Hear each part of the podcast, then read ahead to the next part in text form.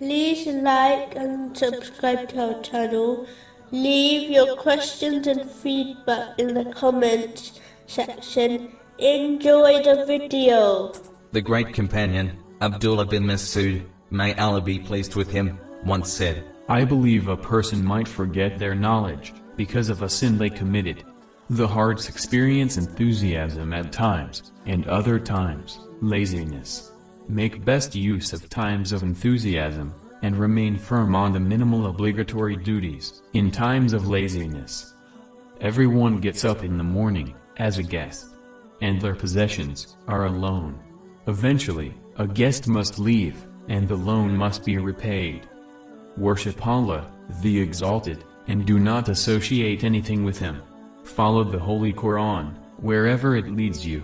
If a person presents the truth to you, accept it from them, even if they are someone you dislike. If a person presents falsehood to you, reject it, even if comes from someone you love. Calamity and difficulties are dependent on your speech. A person should place their treasure in the hereafter, where they will be safe from harm. As a person's heart is attached to their treasure. The companions of the Holy Prophet Muhammad, peace and blessings be upon him, were better than the people who came after them, even though the latter may have performed more fasts and prayer than them. This is because the companions, may Allah be pleased with them, were more abstinent of the world, and more desirous of the hereafter.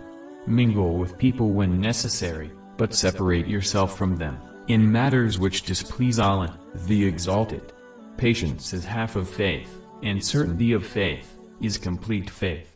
The person who acts on the Holy Quran, must be recognized at night, when others are asleep.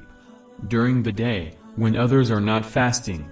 They must be recognized by their sadness, when others are happy. And by their crying, when others are laughing. And by their silence, when others are busy in vain speech. And by their humility, when others act proud. They must be constantly crying, concerned, wise, steadfast, knowledgeable, and silent. They should not be strict, stern, heedless, loud, and sharp-tongued.